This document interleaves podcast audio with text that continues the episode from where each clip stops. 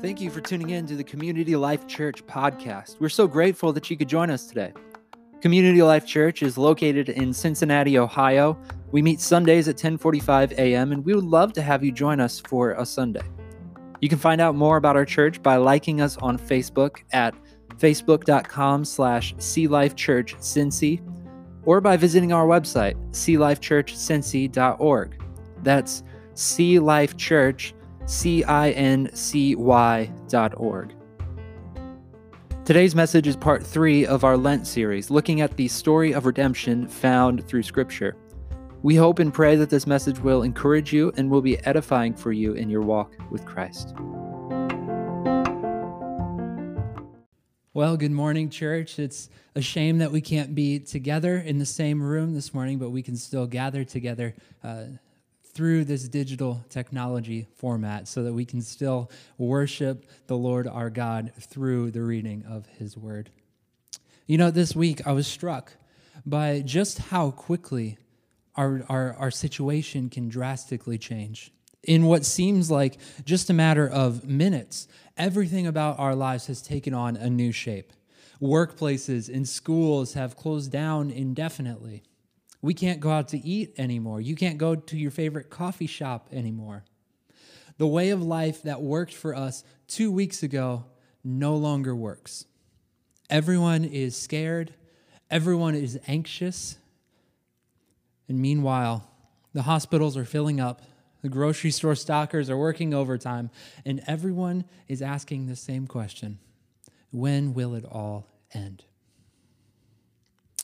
You know, this week, with all that's going on in our world and all that's going on in our church, frankly, I found myself asking this question When will it all end?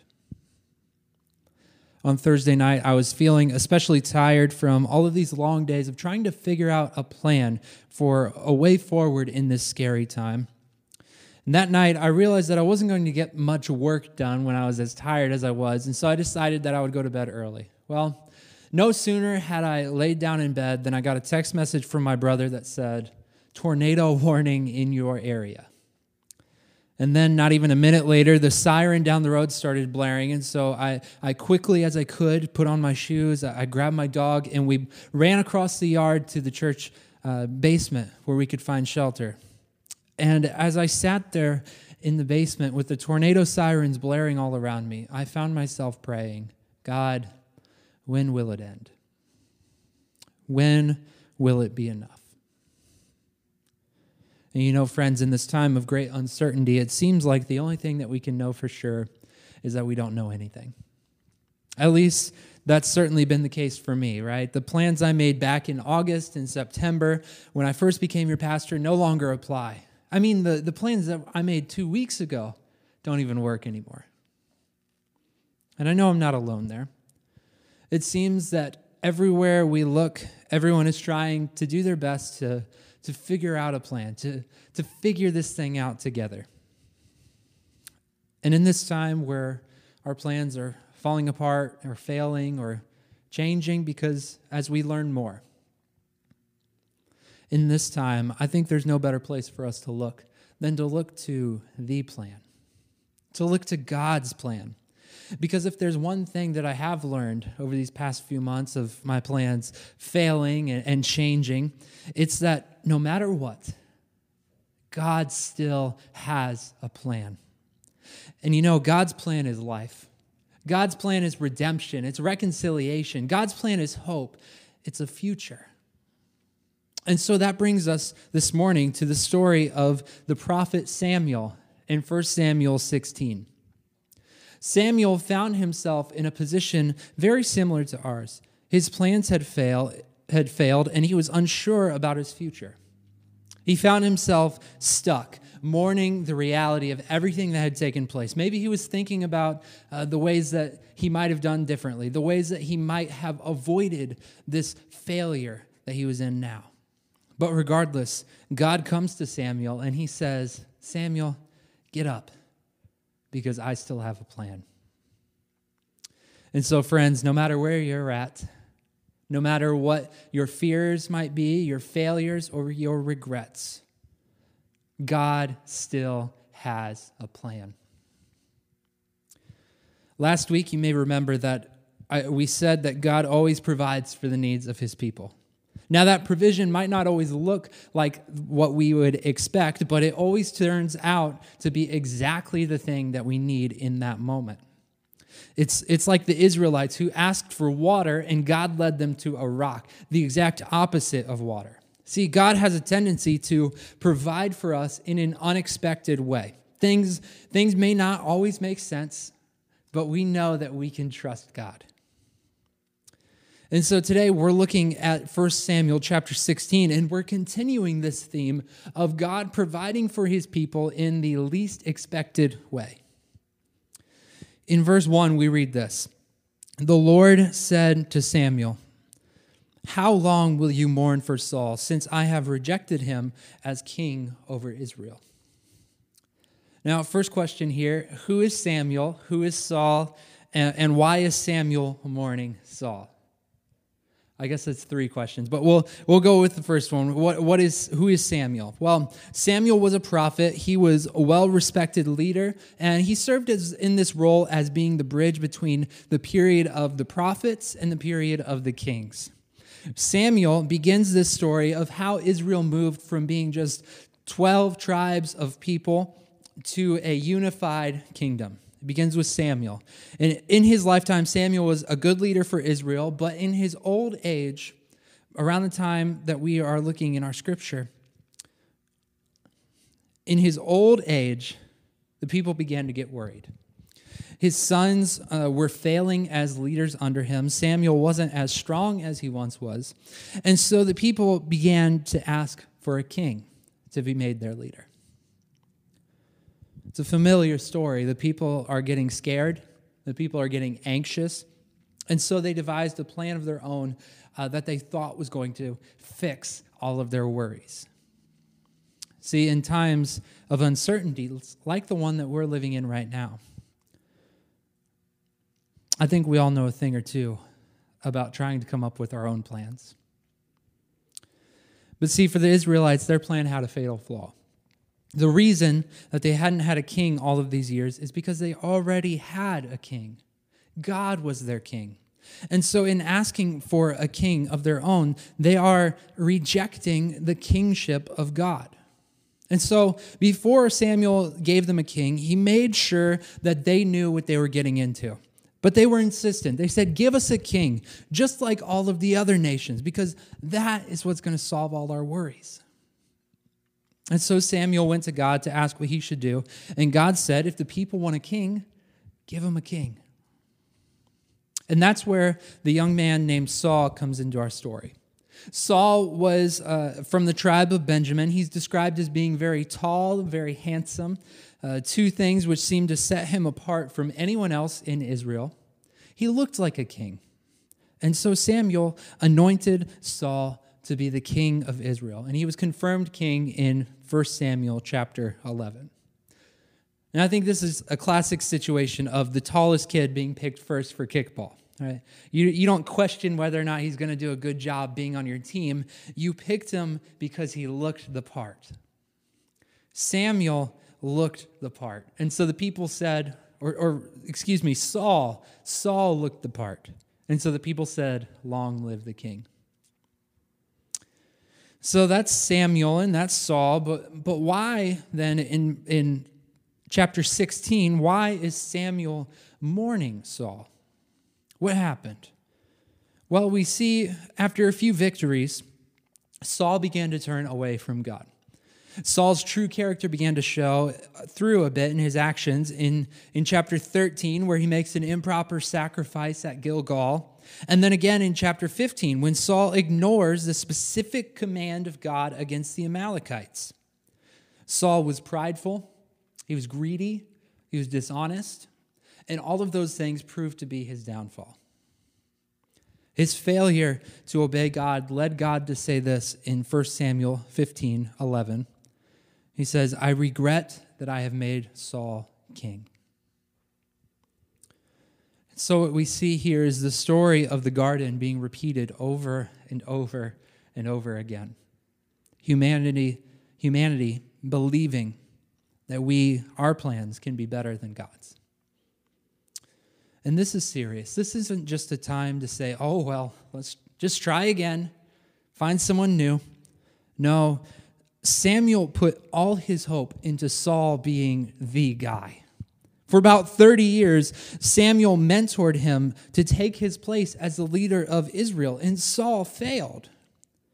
It's so painful that Samuel feels as if he was the one who failed himself, and this is why he's mourning. At the end of chapter 15, it's as if the camera pans off of Saul and zooms in really close into Samuel, and he's crying. His plans had fallen apart. They had failed. And Samuel felt that it was all his fault. And so he sat, wondering where it all went wrong, thinking about how it could have all been different. And for the first time in his lifelong career, Samuel doubted his own confidence. He doubted his confidence and he became afraid. He, he lost his confidence in his ability to discern God's voice. He let his failed plans keep him from looking back to God's plan. He was stuck. And I wonder have you ever been in a situation like that? Where despite your best efforts, you fail and your plans fall apart? You know, maybe, maybe you've been there this week. You're sitting in fear and worry, unsure about what tomorrow is going to look like. If that's you, then God's word to you this morning is very similar to his word to Samuel. God says, Come with me. I have a plan. See, friends, when our, when our plans fall apart, God always provides a plan for us to move forward. The Lord told Samuel, Fill your horn with oil and be on your way. I am sending you to Jesse of Bethlehem. I have chosen one of his sons to be a king.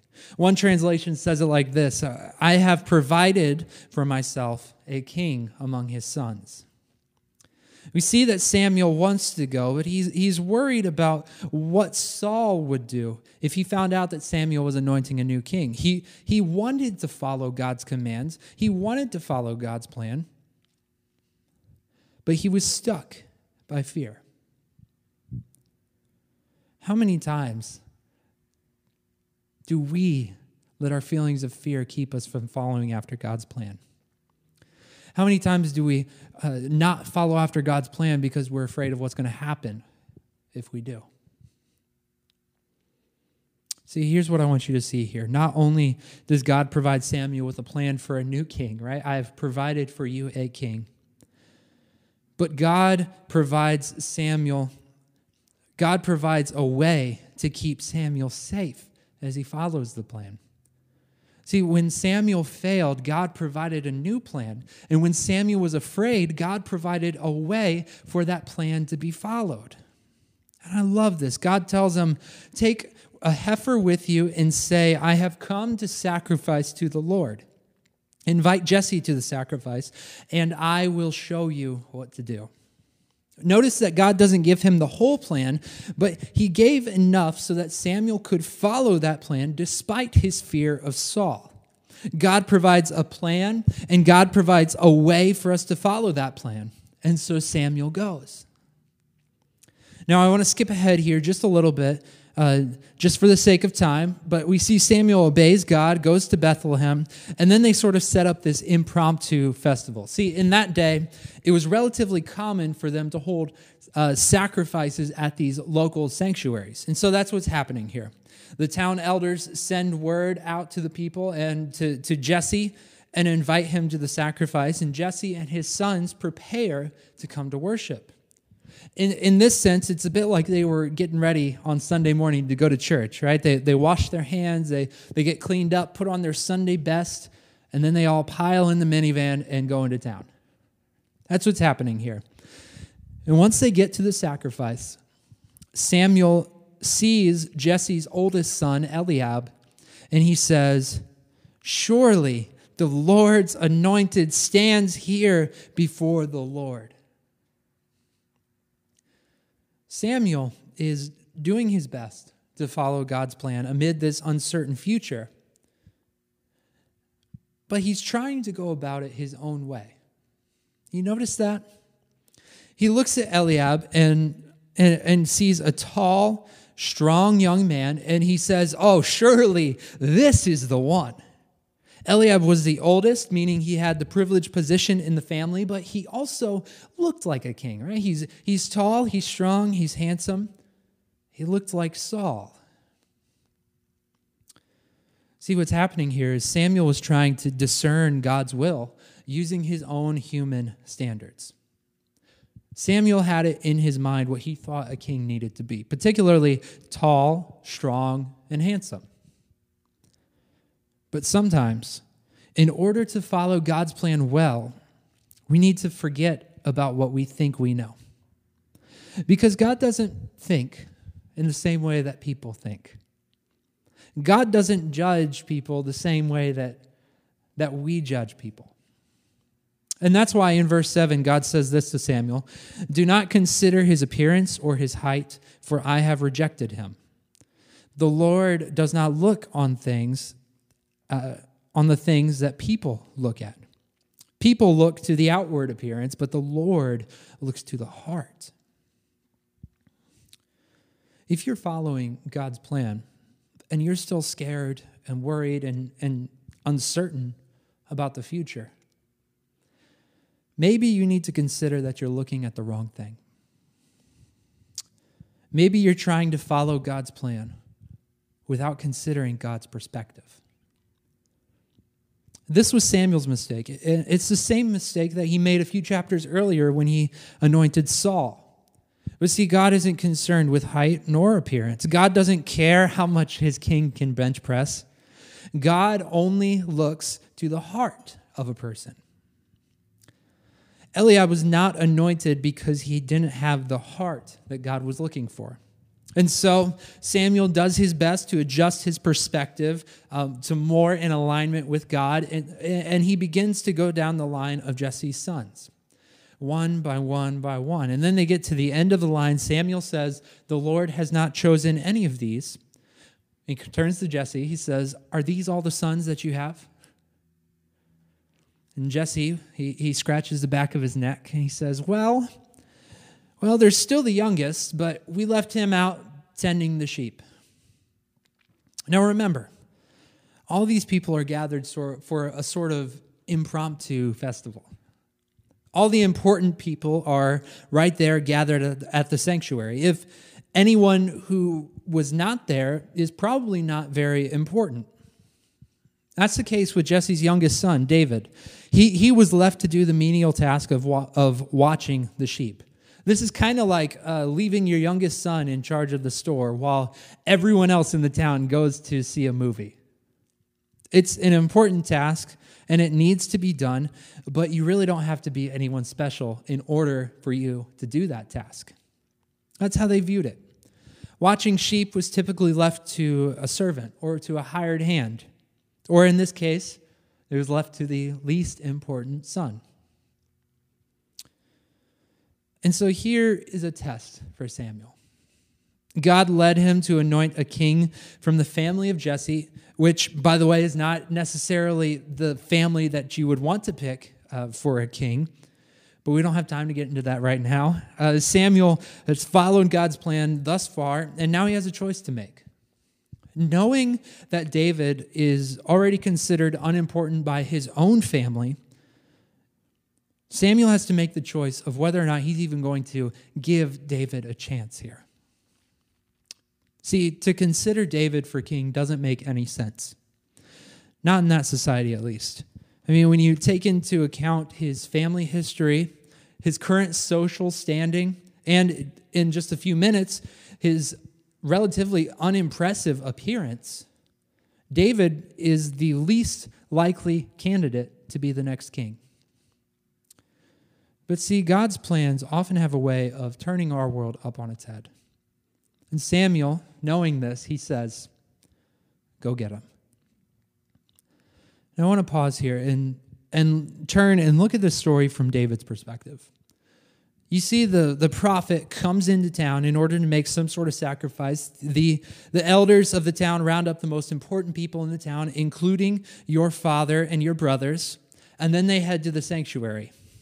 Now, at this point, you might be wondering out there in the field with your sheep, you might be wondering what it's like to go to one of those sacrifices. You, you have to be imagining of, of the day when, when you are special enough to be invited to that gathering. Imagine that's you. And you're out there with the sheep. Maybe you're, you're kicking around the rocks on the ground, just trying to pass the time. And then someone comes out to you and they say, David, the prophet wants to meet you. He's not letting anyone sit down to eat until you come and join us. Wow. Think about that. David just went from being, at best, an afterthought in the back of Jesse's mind to being front and center in everyone's attention. And then what happens next, I believe, is a beautiful display of God's grace. A young shepherd boy, David, walks into the room, probably still a bit dirty from being out in the fields with the sheep. Everyone looks at him, wondering why they had to stop in the middle of their service to wait for this insignificant shepherd boy. And then the Lord spoke to Samuel, and he said, That's him. That is the one that I have chosen. And again, Samuel could have looked at him and, and he could have thought, you know, he doesn't really look much like a king. I mean, sure, maybe he's a little bit handsome, but he's not particularly tall. He's not particularly well built. Nothing that Samuel saw in David really set him apart from anyone else. But see, Samuel didn't rely on what he saw. He trusted that God knew something that he didn't. And so Samuel obeyed.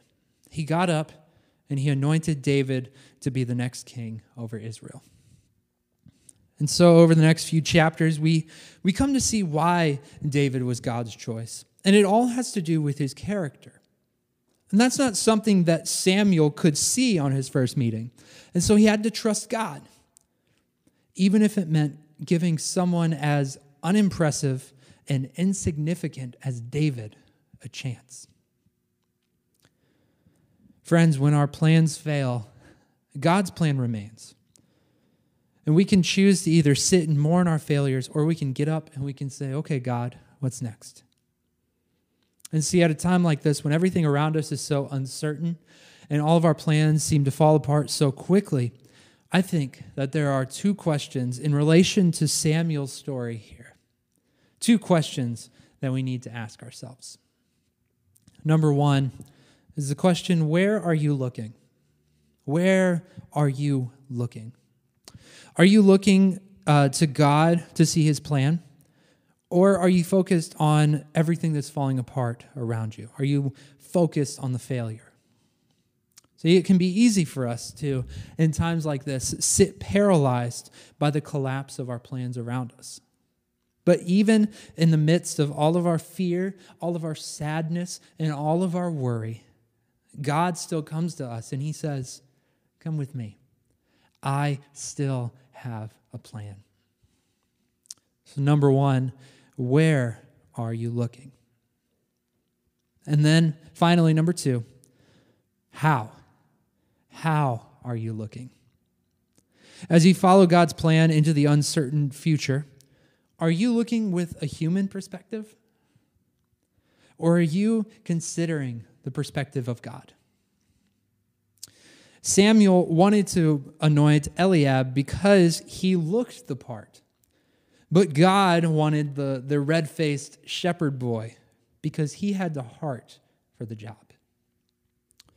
See, we can't effectively follow God's plan if we don't first consider God's perspective. And so, number two, how are you looking? Friends, I know that the days ahead will continue to look uncertain, and I imagine that our plans are going to continue changing as more and more information is made available to us. But we can still have confidence. We can have confidence that even in a time like this, God still has a plan.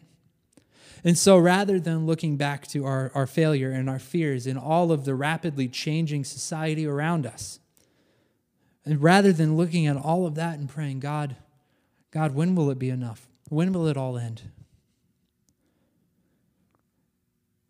Rather than doing that, let's get up. Let's shake the dust off our feet and let's say, okay, God, what's next? And He may not show us the whole picture of what comes ahead, but we know that He is faithful to provide a plan and He is faithful to provide a way forward for us. And as you take those faithful steps towards Him, He might just surprise you. He might just surprise you with an unexpected way towards a new future. And that, in this time of great uncertainty, that is exactly where we are placing our hope.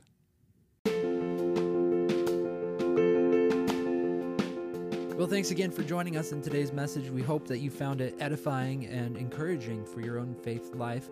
Again, if you'd like to find out more information about our church, you can like us on Facebook at facebook.com slash Cincy.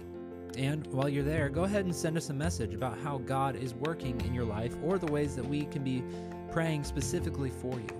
We would love to hear from you and get a chance to get connected with you. Thanks again for tuning in to the Community Life Church podcast. We hope that you have a great week.